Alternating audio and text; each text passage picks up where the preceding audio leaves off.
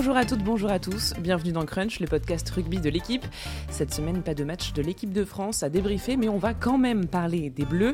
Ils affrontent l'Italie dimanche, les tricolores sont pour l'instant quatrième du tournoi à destination, après une défaite contre l'Irlande et une victoire en Écosse.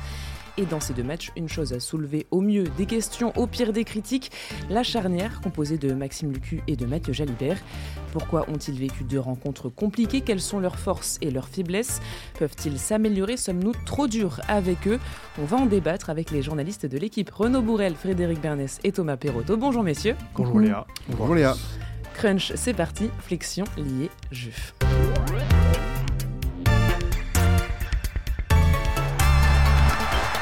Les Bleus n'ont globalement pas fait un bon début de tournoi, mais pour Maxime Lucu et Mathieu Jalibert, tout est encore plus compliqué. Tout d'abord, revenons sur leurs deux derniers matchs. Avec du recul, que retenez-vous de leurs prestations contre l'Irlande euh, et l'Écosse? Renaud bah, on retient euh, malheureusement une, charnière en difficulté, en souffrance, mais euh, un peu à l'image de toute l'équipe. c'est une banalité de le dire, mais quand votre équipe subit autant, c'est difficile pour une, euh, charnière de, sortir du lot. Alors euh, cette charnière, elle, affronte deux difficultés. La première que je viens d'énoncer, et puis la deuxième de souffrir de la comparaison euh, des absents en fait, du duo Dupont-Ntamak et encore plus de Dupont qui se trouve flambe en plus en club et là bon est parti s'essayer au, rugby à 7. Donc voilà, il y, a toute une, concomitance de difficultés collective et euh, la comparaison, parce qu'on n'est jamais euh, meilleur que les absents, qui fait qu'effectivement, elle se retrouve un peu dans, dans, dans, l'œil du cyclone. Et moi, je trouve, par certains aspects, de manière un peu injuste. Est-ce que vous avez vu du mieux entre ces deux matchs pour ces deux joueurs? Ben, Je pense que Mathieu Jalibert était pas si mal que ça contre l'Irlande, dans le contexte très très difficile, euh, et que je pense qu'il a été très en difficulté, notamment sans le ballon en fait. Parce qu'en fait, on a l'impression que cette charnière, le problème, c'est Jalibert sans le ballon et Lucu avec le ballon. ce serait un peu ça pour, euh, pour résumer. Et que Lucu a été pas si mal non plus à, Édimbourg, finalement, dans, le, dans les conditions qu'il y avait, avec des ballons quand même toujours un peu lents, moins lents qu'à Marseille, mais toujours quand même assez lents. Donc euh, il y a eu du mieux pour Lucu, oui, pour Jalibert, non. Et en fait, on s'attend à ce que le match contre l'Italie soit peut-être un moment pour eux deux où ils se libèrent, où ils arrivent à s'exprimer enfin, euh, comme on peut le voir à Bordeaux. Alors pour rappel, Mathieu Jalibert et Maxime Lucu ont 25 et 31 ans. Ils jouent ensemble en club, beaucoup d'expérience à l'UBB puisqu'ils sont côte à côte depuis 2019, mais beaucoup moins de vécu commun en bleu, surtout en tant que titulaire. Avant le début du tournoi, seulement trois titularisations ensemble en équipe de France, deux contre le Japon en 2022 et une contre l'Italie euh, en 2023. Mathieu Jalibert et Maxime Lucu, comment vous décririez leur jeu? C'est quoi leurs caractéristiques, Thomas? On va dire, pour schématiser, il y en a, un qui est un joueur d'instinct, c'est Mathieu Jalibert, et un autre qui se met au service de son demi d'ouverture et de l'équipe, c'est Maxime Lucu. Euh, pour faire un petit peu dans la caricature, euh, c'est un peu l'inverse peut-être de Antoine Dupont et Romain Ntamak, où Romain Ntamak est un joueur qui, qui a une vraie assise, qui est un gestionnaire, un organisateur, alors qu'Antoine Dupont sera peut-être l'accélérateur, on va dire, du, jeu de son équipe. Euh, là, en l'occurrence, Maxime Lucu et Mathieu Jalibert, c'est un petit peu l'inverse.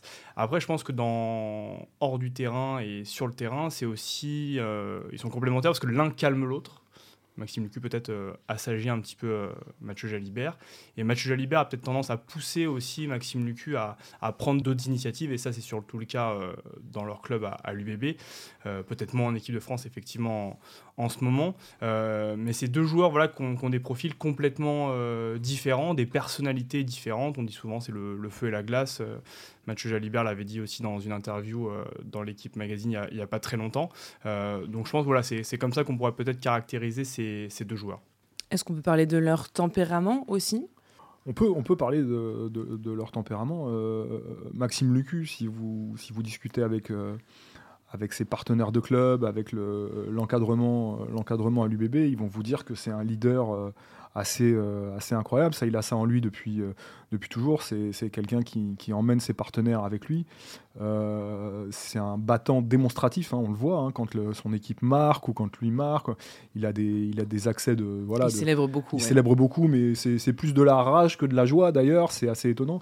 Et c'est quelque chose qui n'est pas surjoué, qui est naturel. Donc, euh, effectivement, il y a ça en lui.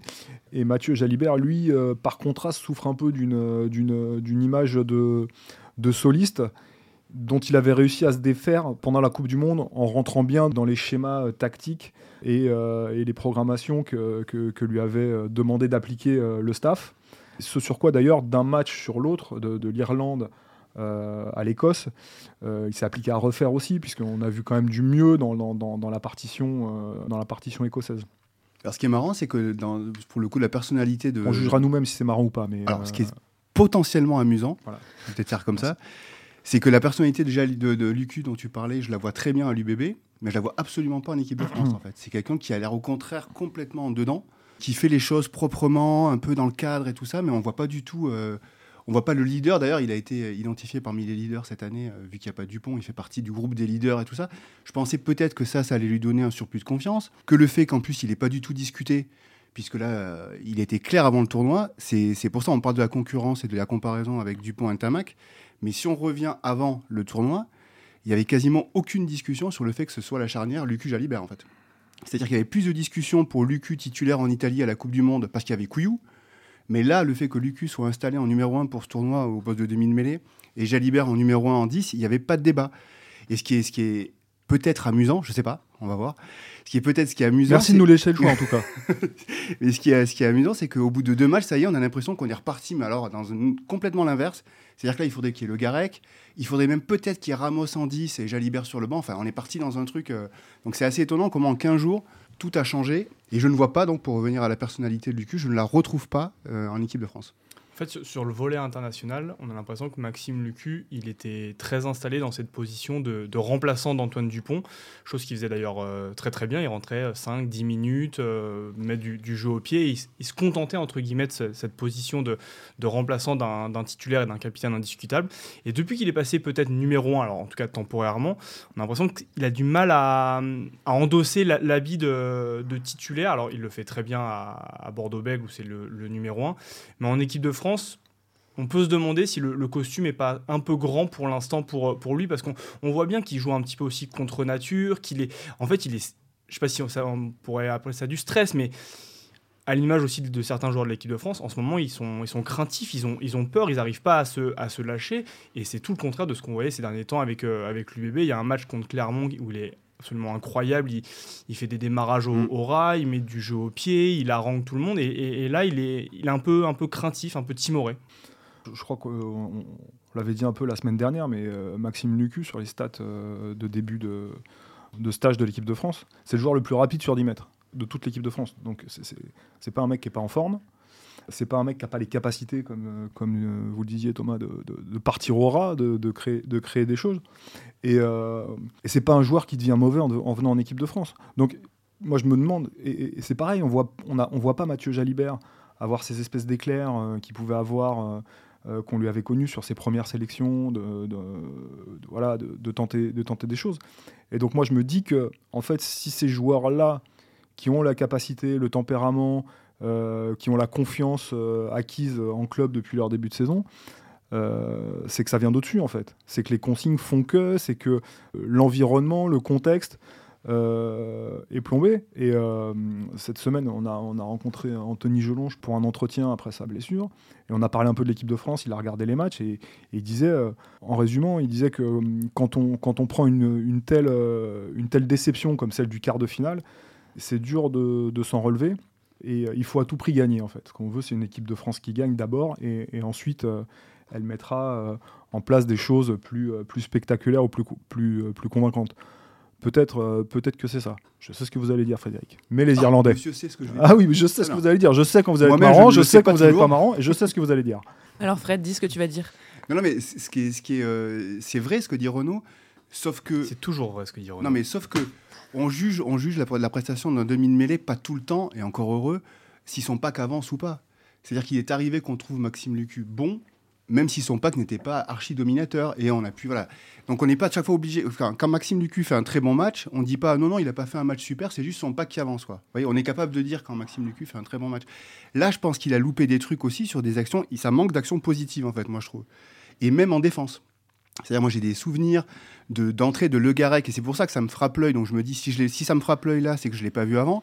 C'est que je vois des montées de Le Garec une ou deux fois contre l'Irlande, une ou deux fois contre l'Écosse, où il monte en pointe, où il fait reculer l'attaque, euh, l'attaque soit irlandaise, soit écossaise. Il gratte un ballon. Et j'ai à l'inverse l'image de Maxime Lucu, notamment sur une action euh, de l'Irlande qui a failli aboutir à un essai. C'est Vanderfeer qui se fait arrêter, qui se fait coffrer sur la ligne. Ou derrière une mêlée, alors c'est peut-être pas, c'est peut-être une incompréhension entre euh, Maxime Lucu et François Cross qui est de ce côté-là, mais Maxime Lucu, il attend, il attend, il attend, il attend que Gibson Park avance et il finit par intervenir quand l'autre a fait 15 mètres et l'action devient super dangereuse en fait. Et je me dis, c'est bizarre, c'est, aussi à ça que je vois un peu de, ouais, de crainte chez lui ou de, ouais, il n'arrive pas à s'exprimer complètement, à se lâcher quoi. Donc ces deux joueurs sont un peu en difficulté. Que peut faire le staff ou que fait le staff pour, euh, pour les mettre dans de meilleures conditions, pour les aider? Pour l'instant, c'est difficile à dire. Enfin, j'ai pas l'impression que la stratégie du 15 de France va changer du, jour au lendemain. Euh, contre l'Écosse, l'équipe de France a beaucoup joué au pied. Alors certes, beaucoup moins que l'Écosse n'a joué au pied euh, elle-même, mais en l'occurrence, il y a des joueurs en équipe de France qui ont du talent. Ça, c'est indéniable, tout le monde est d'accord, mais ils n'arrivent pas à le montrer. Et mais est-ce qu'ils ont le droit de le montrer En fait, c'est presque ça qu'on a envie de se dire aujourd'hui. Face à l'Irlande, face à l'Écosse, euh, il y, a des moments où il y a des, coups à jouer et on sent encore une fois des, joueurs craintifs, comme Fred l'a dit sur l'attitude, et je trouve que ça c'est assez parlant chez un joueur. Euh, chez Mathieu Jalibert, peut-être encore plus, le langage corporel sur la première action euh, du match. un joueur qui, est souvent très droit parce qu'il masque au dernier moment euh, sa passe, son crochet, son appui, son jeu au pied. Et là, j'ai revu le match tout à l'heure face à l'Écosse. Toutes ses premières actions, il a les épaules orientées pour aller faire la passe sur les premiers centres. Il se dégage un petit peu en arrière quand il sait qu'il doit taper. Enfin, en fait, il, sait ce qu'il doit faire avant de le faire et, il le fait, mais presque bêtement, j'ai envie de dire. Il n'y a, a, pas de, a pas de place pour la, fantaisie, pour l'improvisation et, pour l'instinct, alors que c'est quand même des, joueurs qui, jusque-là, étaient très forts là-dedans. Après, l'Irlande, il n'y a pas de place pour la fantaisie et l'inspiration, mais c'est efficace aussi, quoi. Il y en a. Et pourtant, il y en a. Et pourtant, il y a de la fantaisie. Euh, il y a quand même des choses on, a, on a vu faire crawler plus de choses que Jalibert en, en deux matchs du temps. Mais c'est ce qui s'est passé. Il y a, des désaccords sur, sur, sur l'improvisation euh, irlandaise. Bah. Moi, je suis pas certain que ce soit vraiment. Euh, enfin. mais quand, quand les Irlandais tentent, en fait. tentent des, des, passes euh, compliquées, c'est parce qu'ils ont la, la garantie d'avoir quelqu'un qui va, qui, va, qui va se proposer derrière le contact dans un intervalle. et de l'œuf Parce qu'on est en train de soulever la Renan? Je me demande. Parce que est-ce que c'est la passe qui déclenche après la suite de l'action ou est-ce que c'est forcément l'action qui doit déclencher la passe? Vous avez 4 heures. Bon, en tout cas, là, ils sont un peu en difficulté, mais on a déjà vu un match où ils étaient tous les deux titulaires il n'y a pas longtemps, c'était pendant la Coupe du Monde contre l'Italie, et ça s'était bien passé pour eux. Euh, bon, c'était que l'Italie, certes, mais pourquoi, euh, pourquoi là, c'est si compliqué? La, réponse est dans la question, en fait. Je crois que s'ils avaient joué aussi contre le, le Japon ensemble, là, contre l'Italie, effectivement, mais... Mais contre le Japon, c'était pas bon, à Toulouse. C'était pas un bon match. C'était pas un bon match et euh, c'était pas bien animé. C'était, je sais pas si vous vous rappelez de ce match-là. C'était pas, ouais, c'était très. C'est le troisième test aussi. C'est après l'Afrique du Sud, l'Australie, c'est mm. ça. Non, mais contre l'Italie, effectivement. Euh, Parce qu'on veut dire que même Renaud Bourrel et Frédéric Bernès pourraient être bons à la charnière face à l'Italie euh, en ce impossible. moment. C'est pas impossible. Non, non, mais voilà, tout, tout, ça pour dire que, bah, effectivement, en Coupe du Monde, il y avait encore une fois de, de la confiance. L'équipe de France était bien dans, dans ses baskets. et donc, c'est plus facile de faire des, des bonnes choses face à l'Italie que face à l'Irlande, qui est euh, grand Schlemard en titre, euh, quart de finaliste. Euh, enfin, la différence, elle se situe aussi là. Mais quand on parlait de ce que le staff fait, fait, pour eux ou peut faire pour eux, moi je trouve que déjà ce que fait le staff, c'est qu'il les remet pas en question en fait. Et que pour l'instant, il laisse pas du tout filtrer ou penser qu'ils sont en danger et que, attention, là c'est vraiment, on va passer à autre chose. Pas du tout. Donc c'est déjà une vraie, une vraie façon, je trouve, de les aider c'est que là, pour l'instant, on n'a pas eu de. Fred a raison, tenir, tenir aussi un peu contre, contre comment dire, une espèce de vox populi qui, qui, qui, est, tombé très, très dur sur les deux, euh, notamment euh, sur Lucu, parce qu'encore une fois, il souffre de la comparaison avec, euh, avec Dupont, qui a jamais autant manqué qu'on sait qu'il sera jamais, qu'il sera pas là sur ce tournoi. donc c'est une vraie marque de confiance pour le coup de pas de pas les. Je pense que si, si, ça avait perdu en Écosse, ils n'auraient pas été les seuls euh, à être remis, euh, à être remis dans, le, dans, dans la machine, euh, à savoir qui on met titulaire ou pas. Mais, mais, mais là, pour le coup, ils leur, ils leur tiennent une vraie confiance. Mais aussi parce que, si ce que dit Fabien Galtier est vrai et que le projet n'a pas changé, ce sont quand même deux, deux, joueurs qui sont là depuis le début et qui le connaissent parfaitement. donc là où je suis pas tout à fait d'accord avec vous, c'est que contre l'Écosse, Maxime Lucu, il sort à la 50e.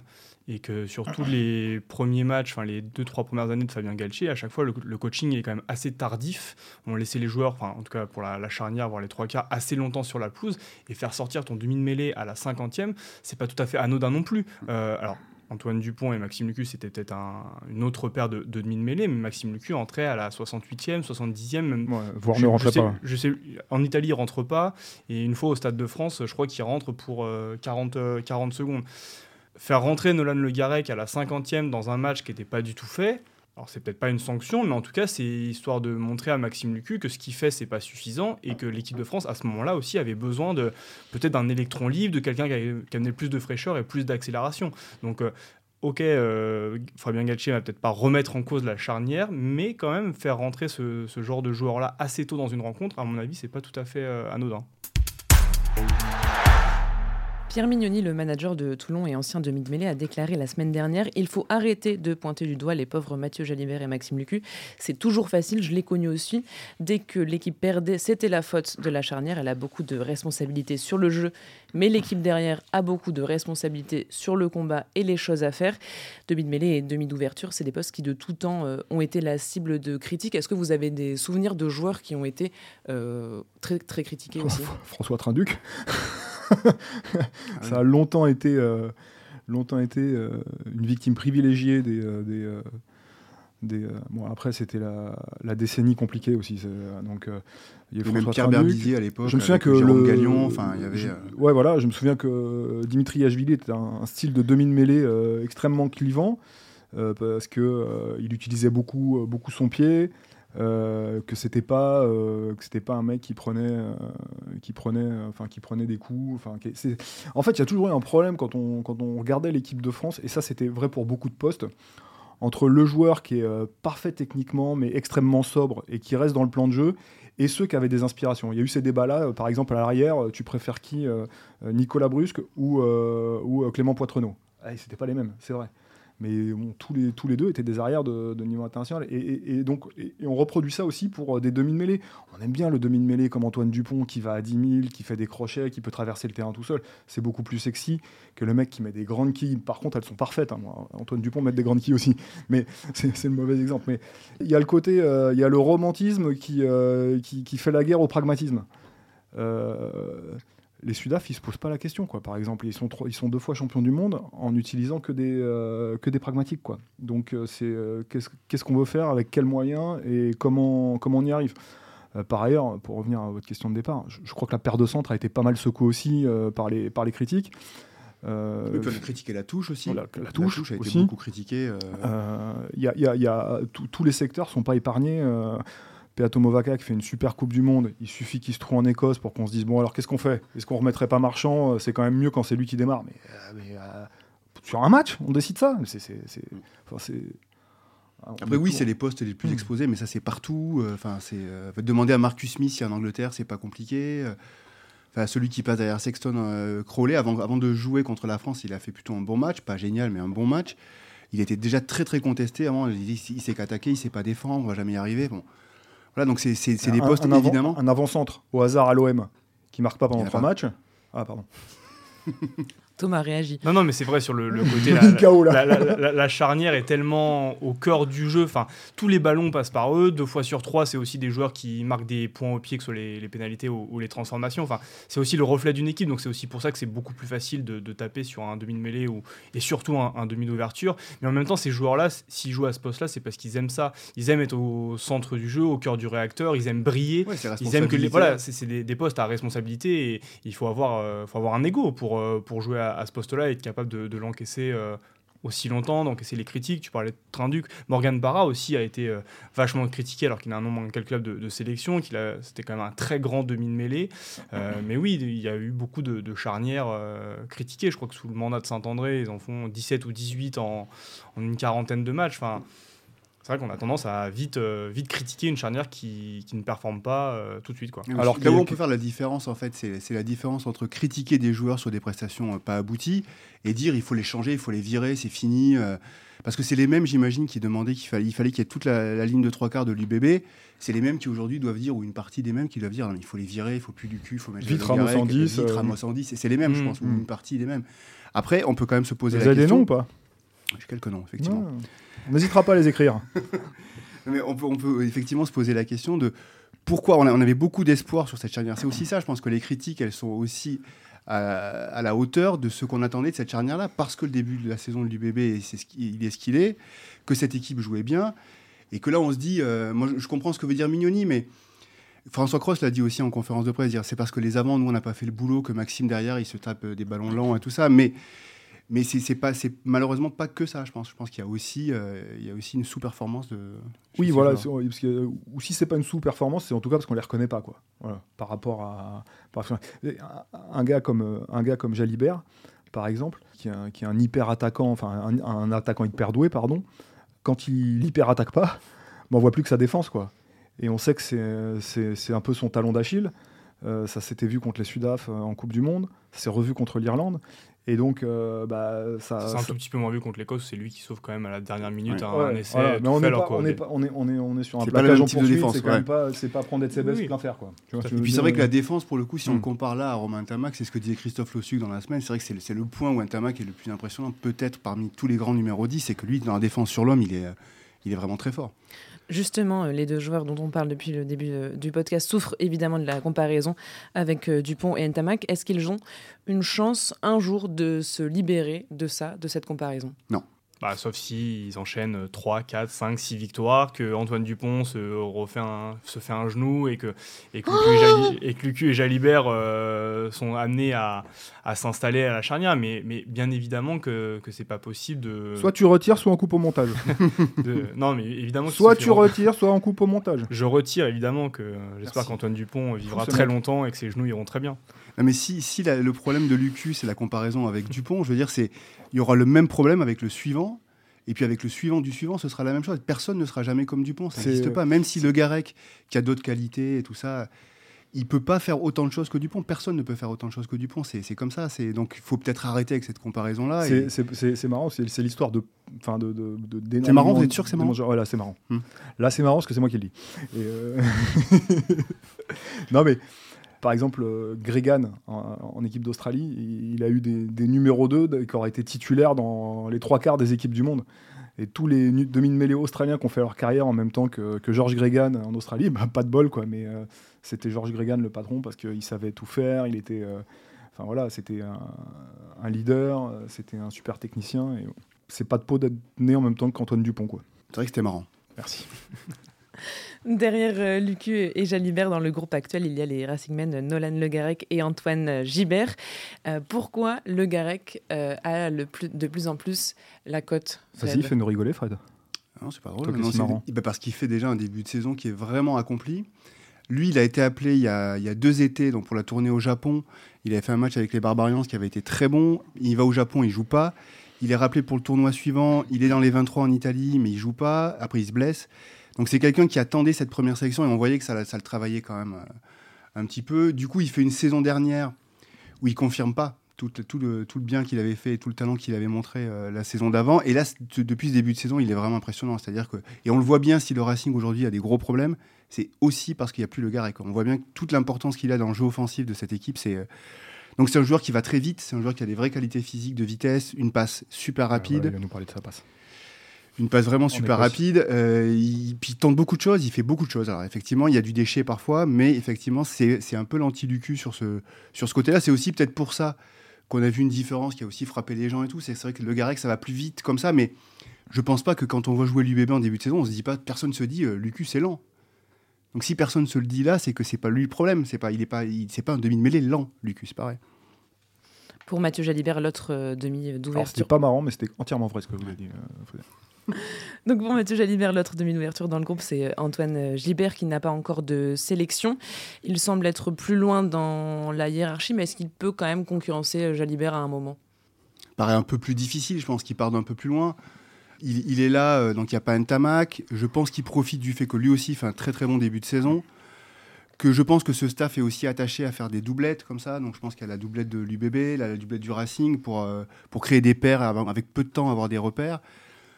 A priori, il peut faire le match avec peut-être Astoy. Je pense qu'il est un peu derrière Astoy encore aujourd'hui sur l'expérience. Astoy, il a joué des demi et des finales de Coupe d'Europe. il est un peu derrière tout ça, je pense. Tout en sachant que l'option numéro 2, peut-être derrière Mathieu Jalibert qui n'a pas l'air menacé, ce serait plutôt Thomas Ramos plus qu'Antoine Astoy ou Antoine Gibert. Donc euh, il part d'encore plus loin que, ce qu'on pourrait dire. L'hypothèse Thomas Ramos, à ce cas-là, un jour était vraiment envisagée? Pour démarrer un match? Là, sur le tournoi, j'ai pas l'impression. Et pendant la, pendant la Coupe du Monde, il y, avait eu une brève rumeur, mais j'ai pas, pas vraiment, vraiment l'impression parce que vous, vous, vous, flinguez quand même une dynamique de groupe en faisant ça. Quoi. Donc, euh, mais en revanche, que, que, Ramos y travaille à l'entraînement parce qu'en cours de match, évidemment, ça peut arriver vu qu'il n'y a pas de 10 sur le banc. Euh, oui, ça c'est euh, ça c'est une certitude. Et puis parce que le jeu de l'équipe de France fait aussi qu'à pas mal d'occasions sur le terrain, l'équipe de France joue presque avec deux numéros 10 parce qu'il en faut un de chaque côté pour euh, l'alternance au, pied. Et Thomas Ramos se met aussi très souvent dans, cette position-là de, de demi d'ouverture dans, dans l'axe de, des rucks, prêt à être servi. quoi. Dimanche, les Bleus seront donc euh, face aux Italiens qui ont perdu euh, deux fois, d'abord contre l'Angleterre, puis face à l'Irlande. France-Italie, une rencontre qui ressemble quand même beaucoup au match euh, idéal pour se rassurer. Toi, Thomas, qui suit la, sélection italienne de près, qu'est-ce que tu peux nous dire de, son état de forme et de son début de tournoi? Bah, ça a très bien commencé parce que face à l'Angleterre, l'Italie a failli gagner.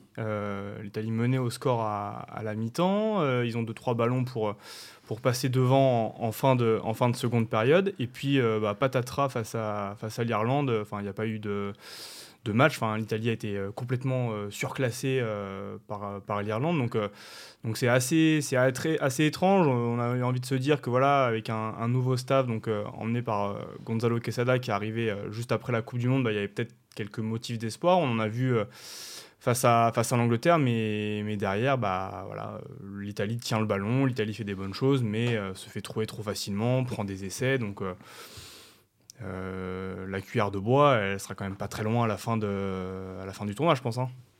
Et l'Italie, depuis la Coupe du Monde, c'est une équipe qui s'est renouvelée, qui a changé, à part le sélectionneur dont on a parlé Gonzalo Quesada a appelé 7 6 ou 7 nouveaux joueurs, enfin joueurs à zéro sélection pour sa première, pour son premier groupe. Après, euh, l'équipe qui a débuté le, tournoi ressemble quand même vachement à, celle qui était là pendant la Coupe du Monde, avec Paolo Garbisi, avec euh, Menoncello au centre, avec Brex, avec Ange Capiozzo à l'arrière, euh, Canone en deuxième ligne, Rozza. Enfin voilà, c'est des joueurs qui, bah, qui sont quand même là depuis quelques, années, qui ont une expérience collective. bon, c'est vrai qu'on a du mal à voir voir prendre forme sur, le terrain, mais, euh, mais pour l'instant, c'est il y a un nouveau souffle, on va dire.